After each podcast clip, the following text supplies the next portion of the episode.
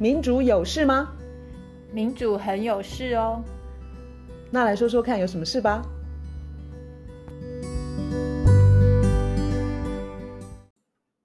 大家好，今天很高兴又请到了中研院地球科学所的汪中和老师，呃，来跟我们谈最近很严重的缺水问题。老师好。啊、呃，千怡好，大家好，很高兴在宫中又跟大家见面。呃，最近的缺水缺水的问题这么严重，然后我的第一个反应就是，当连政府他都觉得祈雨啊，拜托老天爷下雨这件事是他鼓励什么公庙或是农民去做的一件事，但是他左手在求雨，然后。呃，说要凿井，可是他的右手同一个时间他在喷更多的碳，然后我不知道一般的我们的听众一般人有没有立刻联想到这两件事是多么的冲突跟矛盾，因为我的感觉是，我觉得世界要毁灭，就是资源就是大家用抢的，然后政府今天在做的事情是他一直在创造更多让世界更快毁灭的条件，我这样看有有没有错？呃，非常正确，呃，是的，我们一方面在破坏我们的环境，另外一方面，我们又因为这个环境带来的这个困境，让我们前面碰到的问题就越来越大。那水资源只是其中的一个，那将来还有能源啊、粮食啊各个层面。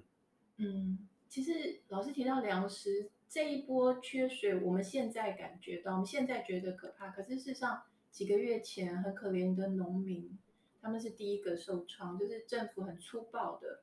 给他们很短的预警时间，叫农民就是要停灌，所以他们有很多到就是他们的嗯栽种都是本来是快要收成了，再灌溉个一两次就要收成，然后政府粗暴的叫他们就停灌，然后而且很高傲的说哦补助只有什么十天的时间什么，我看到那些新闻我都觉得还蛮蛮生气的，然后现在缺水就继续下去，应该万一。一台风接着都不来，或是梅雨季都不正常，怎么办？这个很有可能，对不对？是，呃，未来降雨的情况现在完全无法预估，所以不知道是多是少。啊、呃，按照这个气候变迁的这种趋势来看，我们少的几率会比较大。那如果多的话，又是极端的暴雨，其实对啊、呃、一般的啊、呃、我们农业生产。我们的日常生活其实带来的冲击，其实也是负面多于正面，所以不管怎么样啊，水资源都是我们现在面临的一个重大课题。呃，对于政府来说，每一次我们台湾碰到了这种水资源的困难，尤其是干旱，第一个牺牲的都是农业用水。这个很本末倒置吧？因为我们在讨论这些问题的时候，我好几次都听到什么晶片不能拿来吃。什么呃呃手机不能拿来吃，可是我们要活就是要有很根本的，就是农业嘛，就是稻米。他现在把农业如果这样打打趴了，就是政府他整个的态度啦，他对待这个缺水，然后他同时又在喷碳，然后他又把我们赖以为生的农民是第一个牺牲，然后感觉上我们是第二个，然后产业是 最后被牺牲，这整个很倒错，很错乱吧。是，呃，从政府的角度来看，哈，工业用水它的忍受度啊是最低的，因为它的生产不能够没有水，然后它的生产又要用到很高品质的水，所以它的生产不能停的话，你就要完全满足它的需要。所以工业用水在这个政府它在调配水资源的时候，因为忍受度低，所以它都是最后一个才去考虑到要不要去啊牺牲到它。那民生用水是第二个，民生用水我们每一天都要用水。那当然，因为这个啊、人民的声音、人民的选票，所以政府在这一方面它也比较谨慎，它尽量不要这个限制到民生用水。但是真正干旱的时候，它还是会停水，比如说供两天停一天啊，或者供五天停三天等等，也就是看它能够有多少水来提供给大家使用。那农业用水就是最可怜的。因为第一个，它在整个国家的这个产值方面啊，它 GDP 啦，它的我们只是说 GDP 的产值，其实它的生态环境的产值，它的贡献是非常大的，那是隐藏的。可是你看得到的这种啊账面上面的话，它占的比例就很低。所以政府觉得说啊，工业可以帮我挣到这么多钱，那所以我要维持维护它。人民的选票很多，所以我要保护它。但是农业它就可以牺牲，因为它这个占的国家 GDP 的比重比较低。然后现在因为因为我们加入了 WTO，我们的粮食可以自由进口，所以政府这方面的话，它的压力也比较小。我就算自己啊农业生产降低，我可以从国外进口，所以它往往就是把农业牺牲掉。所以农业用水这个是每一次干旱的时候第一个受到影响的这个产业。可怜的农民。而且讲到 GDP，其实 GDP 的那个意义啊，它并不代表说我们大家可以平分。就是 GDP 虽然它成长，可是。把饼做大，这个饼做大的部分，其实几乎全部都给了顶端非常少数的人，我们也分不到。而且，其实农业用水跟工业用水很不一样，是农业用水，它是干净的水，然后灌溉到土壤里头，它基本上还会变成地下水，它不是像工业用水，用了多半就都污染了，它是一个污染的用水的方法。农业可能比较比较不是比较比较是一个在一个循环里头。干净的循环里头，对，对我们说农业用水，它基本上是生态环境里面比较正面的水，嗯啊，它来自于自然，然后它回归自然。嗯、那农业用水啊、呃，除了这个会经过这个农田有肥料、有这个农药的部分会受到污染以外，基本上它啊带来的这种污染的压力比较小。啊，所以它对于整个环境，呃，生态环境来说是比较好的，所以我们就要说它是对生态环境有正面帮助的这个水，还有。它可以很快的有周转，你用了它马上又回来了，所以它是一个周转率比较快的一种水，所以啊、呃，其实农业用水对一个国家来说也是基本的这种生态环境必须要去维护的重要水资源。现在整个感觉就是。每一次我们碰到这种跟生态有关系、跟气候有关系的问题，政府就是无论如何啦，都是产业放前面，工业放前面，然后再说哦，要要兼顾，要平衡。可是每次说到平衡，都没有，以我来看都没有平衡到，因为它就是偏向企业或者产业这边。那现像刚刚你说那个工业，就是它一分钟都不能断嘛，因为它有它接了单，它一定要 deliver。现在有有。有两个问题，我觉得其中一个是他那个单，就是因为我们现在是有护国神山啊什么之类的，然后国外又缺晶片，他那个单是永远不会，就是永远接不完啊，因为他他的用电需求跟他的喷碳需求永远都在成长、成长、成长，不断的往上涨。这个我们要向大自然拿的，好像拿不完呢，不断的要拿更多更多，这是第一个问题。第二个问题就是，现在像科学园区他们凿井这件事情，其实凿井这件事情很快让我想到那时候叙利亚内战然后，我看到一个呃，好像是科学人杂志的一篇文章，他在讲一个难民营里面的叙利亚来的难民，他那个人的工作本来是凿井，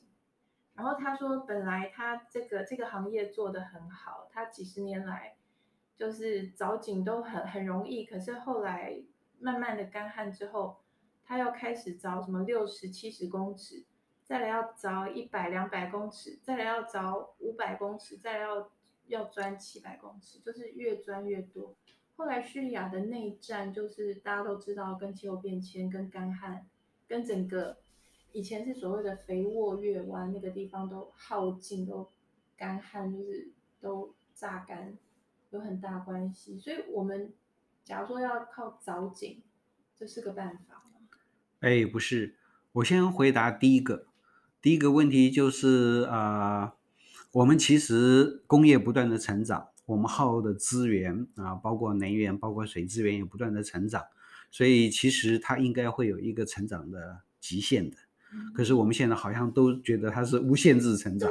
那所以这是第一个是错误的。那第二个就是因为它成长太快速，它耗用的资源太多，所以我们现在我们在生态上面叫做我们已经已经开始在透支了。对对。所以我们就说我们是生态透支。那过去我们的资源一年去用的话，它都可以很宽裕的。现在我们大概一年的资源，我们只用到八月就用光了。所以我们一直不断的在透支以后的资源。就账本上都是红字。对。所以这是第一个问题，也就是工业生产，它如果不做这个绿色的革命，它所给我们带来的冲击，你赚的钱越多，那个地球受到的伤害就越大。嗯，我们将来面临到的这种危机也就越深。啊，那第二个就是谈到我们这个水，水的话，我们有地表水，有地下水，这两个其实都很重要。啊，地表水比较容易取得，但是有的时候有风枯不同的时期，所以在这个枯水期的时候，我们就必须仰赖地下水来帮助。那不管在历史上任何时期，在地球上任何地方，那都会用到地下水来帮补地表水不足的时候。但是地下水它还是有一个，我们说它有一个储藏的限度，它就是一个地球上面自然的一个水库，只是它藏在地底下而已。我们叫做地下水库，它有一定的储量。那按照它的那个水温条件，它的补助啊是有一定的，所以我们在用这个地下水，就是等于用我们地底下的这个存款一样啊，它不是无限制的。它第一个，你的这个存款如果说是呃提的太多，补助不及，我们就等于透支一样。那透支的结果就是你可以看到地下水位就一直不断的下下陷。下降，然后地下水它的这个呃整个的储储量就不断的减少，就像我们的存款不断的缩水一样，那最后它就会枯干。呃，地下水下陷枯干就是水资源的流失，因为它的补助很慢，所以你透支的太快的时候，你要花很长的时间才可以恢复到原来的这样的水准。那更可怕的是，它不只是水量减少，地下水位下降。它还会造成地层下陷，对啊，啊，那个成本就更大了。是说地下水用光就一定会地层下陷吗？哎，要看它的呃上面的地质条件。哦，一般来说，地下水只要抽掉了，它少了一个支撑的作用，上面的地层就会有下陷的可能。那一般来说啊，沉积层就一定会下陷。那火成岩就是是火山岩的这种地层，它的那个呃硬度很高，啊、它虽然说那个地下水下降了，但是它地层不会下陷，它还维持。那台湾以台湾来说，这两个都有，啊、呃，澎湖就是啊火山岛，啊，它都是玄武岩。然后啊、呃，过去澎湖水资源不够的时候，我们就抽地下水。那抽地下水就像刚刚那个倩怡所说的。刚开始抽的时候，二次世界大战刚结束的时候，他们也会用到这个地下水。那时候地下水位呢，大概是距离地表面四五公尺，啊，你就可以用啊，就可以用，你就用绳子，你就可以打得到了。然后后来这个用的越来越多，补充来不及，所以就一直下陷，啊，这个地下水位要一直不断的往下降，从啊原来的地表下面四五公尺变成二十公尺、五十公尺，现在呢一百公尺。所以你用绳子是完全打不到的，你一定要用这个马达，用深井，然后抽得到。但是因为它虽然抽不到，因为它是火山岛，它地层的这个结构比较坚固，所以它没有地层下陷的问题，它只有这个水资源不够的问题。可是我们西部的平原就完全不一样了，我们是冲积平原，都是沉积层，所以地下水。它不但是一个我们地中的水库，它也是扮演了一个支撑上面地层的一个作用。所以，当我们的沿海这个地下水被这个透支以后，那地下水位快速下降，那我们的地层也快速的往下陷。所以，我们从啊一九六零年代我们开始这个抽地下水，一九七零年以后几乎都是透支，一直到现在。整个我们西南啊、呃，这个地层下陷的范围就越来越广。到现在，我们这个云林、彰化，那还有部分的地层还正在下陷，而且下陷的一年也有五公分，所以这是非常惊人的。那其中在湖尾那个地方啊，因为刚好那个高铁站经过那里，所以对它的营运来说也是一个很大的冲击。对，我记得这件事，就是之前有有有有一度蛮热门的，在讨论这个。是，现在没有讨论，不过还是一个很大的问题，因为它还没有停止。天哪，哇！我觉得真的是很强烈的感觉到我们的天然资源就是耗尽，然后因为所谓的经济成长，然后那个经济成长并不是公平的分配给大家。如果说那个分配是公平的，大家可能不会需要拿这么多，吃这么多，是，就是因为它是不公平的，所以顶层它有很强的动机。去拿更多，因为他每一次拿那个成本是大家摊，可是拿到了那个利润，那个果实是他自己留着。是，我觉得这是很强的动机去继续破坏自然，继续的去拿什么水也好，喷炭也好，这这这这真的是太可怕了。对啊，所以我们做呃生态环境的研究，感叹最深的就是第一个，人类是很贪婪的，第二个。我们完全没有顾虑到生态的伦理，来的世代，未来的人怎么办？是我们就是透支后来子孙他们的应该有的这个资源，我们现在就把它用光了，很可恶哎！因为你看，像政府他这样子又祈雨，然后又拜托老天，可是他明明那么不尊重天，那么不尊重自然。然后他这里头的那种剽窃、那种掠夺，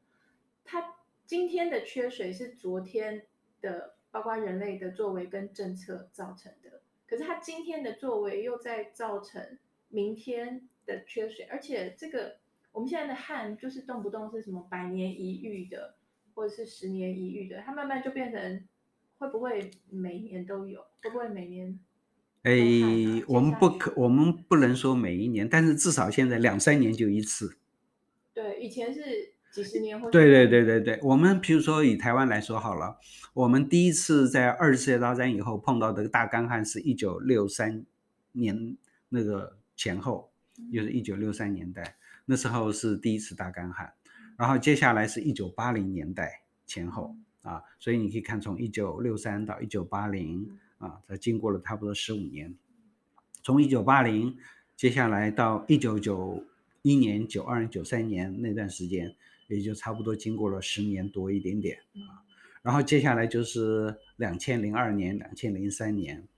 然后最近这一次就是在二零一一、二零一二那一段时间啊。然后接下来你就可以看到，其实两三年就一次，二零一四、二零一七啊，我们上一次。啊，碰到了比较严重的干旱，就是二零一七年那一次。那现在二零二一、二零，其实二零二零就开始了，所以你可以看到现在两三年我们就会碰到一次。虽然说这是干旱有有的程度不像这个一九六三年那么广、那么严重，可是它对于我们带来的这种啊压力造成的冲击，给政府带来的困扰，其实是越来越高。那。用叙利亚内战的那个 恐怖的经验来讲的话，慢慢就是真的会发现，呃，会发生冲突，或是人要迁徙。因为其实叙利亚内战它的背景是这样子，就是干旱，然后人迁徙，然后就资源变得很稀少，然后人与人变得很拥挤，然后就开始争夺。我觉得我现在已经感觉得到了，因为你看农民跟这个工业工工业之间，就是那也算是一种争夺，然后农民就是稳输，然后产业就是稳赢。那我不晓得，我觉得这样走下去好可怕哦，这样子的掠夺、争夺、抢，一定要用抢的，不然就没有。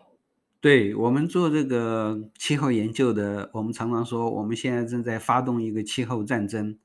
那其实，在每一个层面都是这样子。那个我们现在提到的水，也是水资源战争。水资源战争的话，不是一个国家里面它的水资源分配带来的这种矛盾跟冲突，它其实也是国际上面的一种啊冲突。因为很多的水是不同的国家要去分享的，比如说一条这个啊尼罗河，呃从上游一直到下游，经过好几个国家，所以它带来的这种压力冲击就会很大。就上游的赶快把水都拦截下来，下下游的就活该。其实老师这样讲，我突然想到，其实另外一个角度去看台湾现在这个产业，就是晶片这么了不起。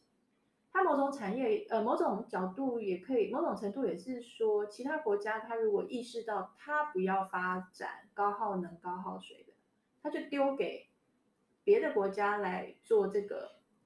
高耗能、高耗水的。台湾等于是人家丢了不要，有可能吧？就是人家丢了不要，人家不愿意牺牲他们的水，就是。不愿意让他们的水资源枯竭，台湾或者是他们的什么什么发电或者肮脏的喷炭，台湾好像是在在末端，就是别人不要做的，我们来做，我们继续做高耗能，我们继续做高耗水。对，我觉得这个可能是产业第一个要去检讨，然后要改进的。就像我们当年那个工业刚刚开始发展的时候，我们都是牺牲环境，我们都是产生很多的高污染的这种产业，嗯、然后是高人力的。那等我们开始慢慢慢慢那个经济发展了，我们的收入增加了，我们就把它输出到比较弱小的国家，这是同样的情况，一直不断的在世界各地反复的重演。那我是觉得说，第一个这是非常不公义的啊，第二个就是其实我们是伤害到不是别的国家，我们还伤害到了后代，我们还伤害到了整个的地球，所以我是觉得说，我们人类好像是在一个。自杀的车子上面一样，我们一直往这个灭亡的路上不断的快速奔走。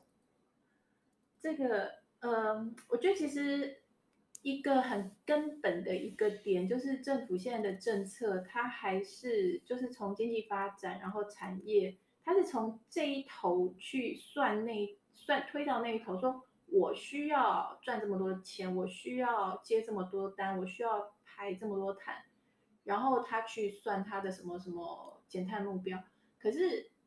假如说是一个理性的人类的话，你要从那一头推算回来，你要从你还能排多少碳，这个大气里面还可以允许我们排多少的温室气体，你要从那一头回推推回来，你才要去计算你现在还能排多少碳。对吗？我这样理解对吗？一点都不错，这也是联合国啊，它正在努力推动的一个目标。也就是说，按照我们现在的了解，如果说我们要这个让地球在这个世纪末，我们的温度不超过两度，那现在不超过工业革命为基准的一度半已经来不及了。确定？哎，确定来不及了。十年之内啊，一点五已经来不及了。十年之内我们就会突破。那我们现在所有的这个啊结构。我们的减碳作为十年之内没有办法这个达到目标，所以我们一定会在十年左右我们就突破一点五度的门槛，但是我们两度还没有绝望，所以联合国还是希望力守两度的这个门槛，但是我们要守住两度 C 这个门槛的话，我们现在在大气里面还可以排放出去的碳只剩下九千多亿吨，我们大概已经排放了两兆吨，那现在。额度 就像说的，其实我们知道的很清楚，大概就是九千多亿吨。那九千多亿吨是两度 C 的这个底线了。如果你一旦排放了比这个多，我们两度是绝对守不住的。那我们现在一年是排放四百亿吨，那没几年啊，二十五年。哦，所以联合国才说嘛，你现在一定要开始改。第一个是你每年的排放量一定要减少，他已经给你说了，我们现在每年减少百分之七好了。啊要每一年减少百分之七哦，所以今年减少百分之七，明年在那个基础上再减少百分之七，所以它这样一直快速的减少下去，那就可以这个啊，让我们的这个碳排到了这个世纪中期的时候啊，不要迈过这个危险值啊，也就是说我们不可以迈过这个，我们还可以在大气里面的剩下来的额度。啊，那另外一个当然他也是希望说，我们还要做补救的措施，所以他现在才努力的这个游说各国，你不但要减碳，你还要补碳，你还要把这个碳把它储存起来，也就是把它回收，啊，然后这样大气层它的碳浓度快速的能够降低。我们其实最大的问题就是大气里面的碳浓度太高，啊，我们在地表累积的热能太强，而你不降低，那这个热能永远都会在。好吧，我们现在在缺水的当中，是一个我们可以好好醒思，然后有警觉的非常好的一个机会。如果说人民可以趁这个机会好好的去鞭策政府、要求政府、批评政府，那我们的未来才有希望。我觉得这个缺水绝对不是只是暂时的没水用，这个是问题很很大的一个一个一个很严重的一个事。是干旱会不断的再来，嗯，然后再现。不断的冲击我们，所以我们现在一定要知道我们的危险。第二个，我们一定要开采取这个有效的行动，来减低我们未来的伤害跟冲击。是的，好，谢谢，谢谢汪老师。好，嗯，拜拜。谢谢大家，拜拜。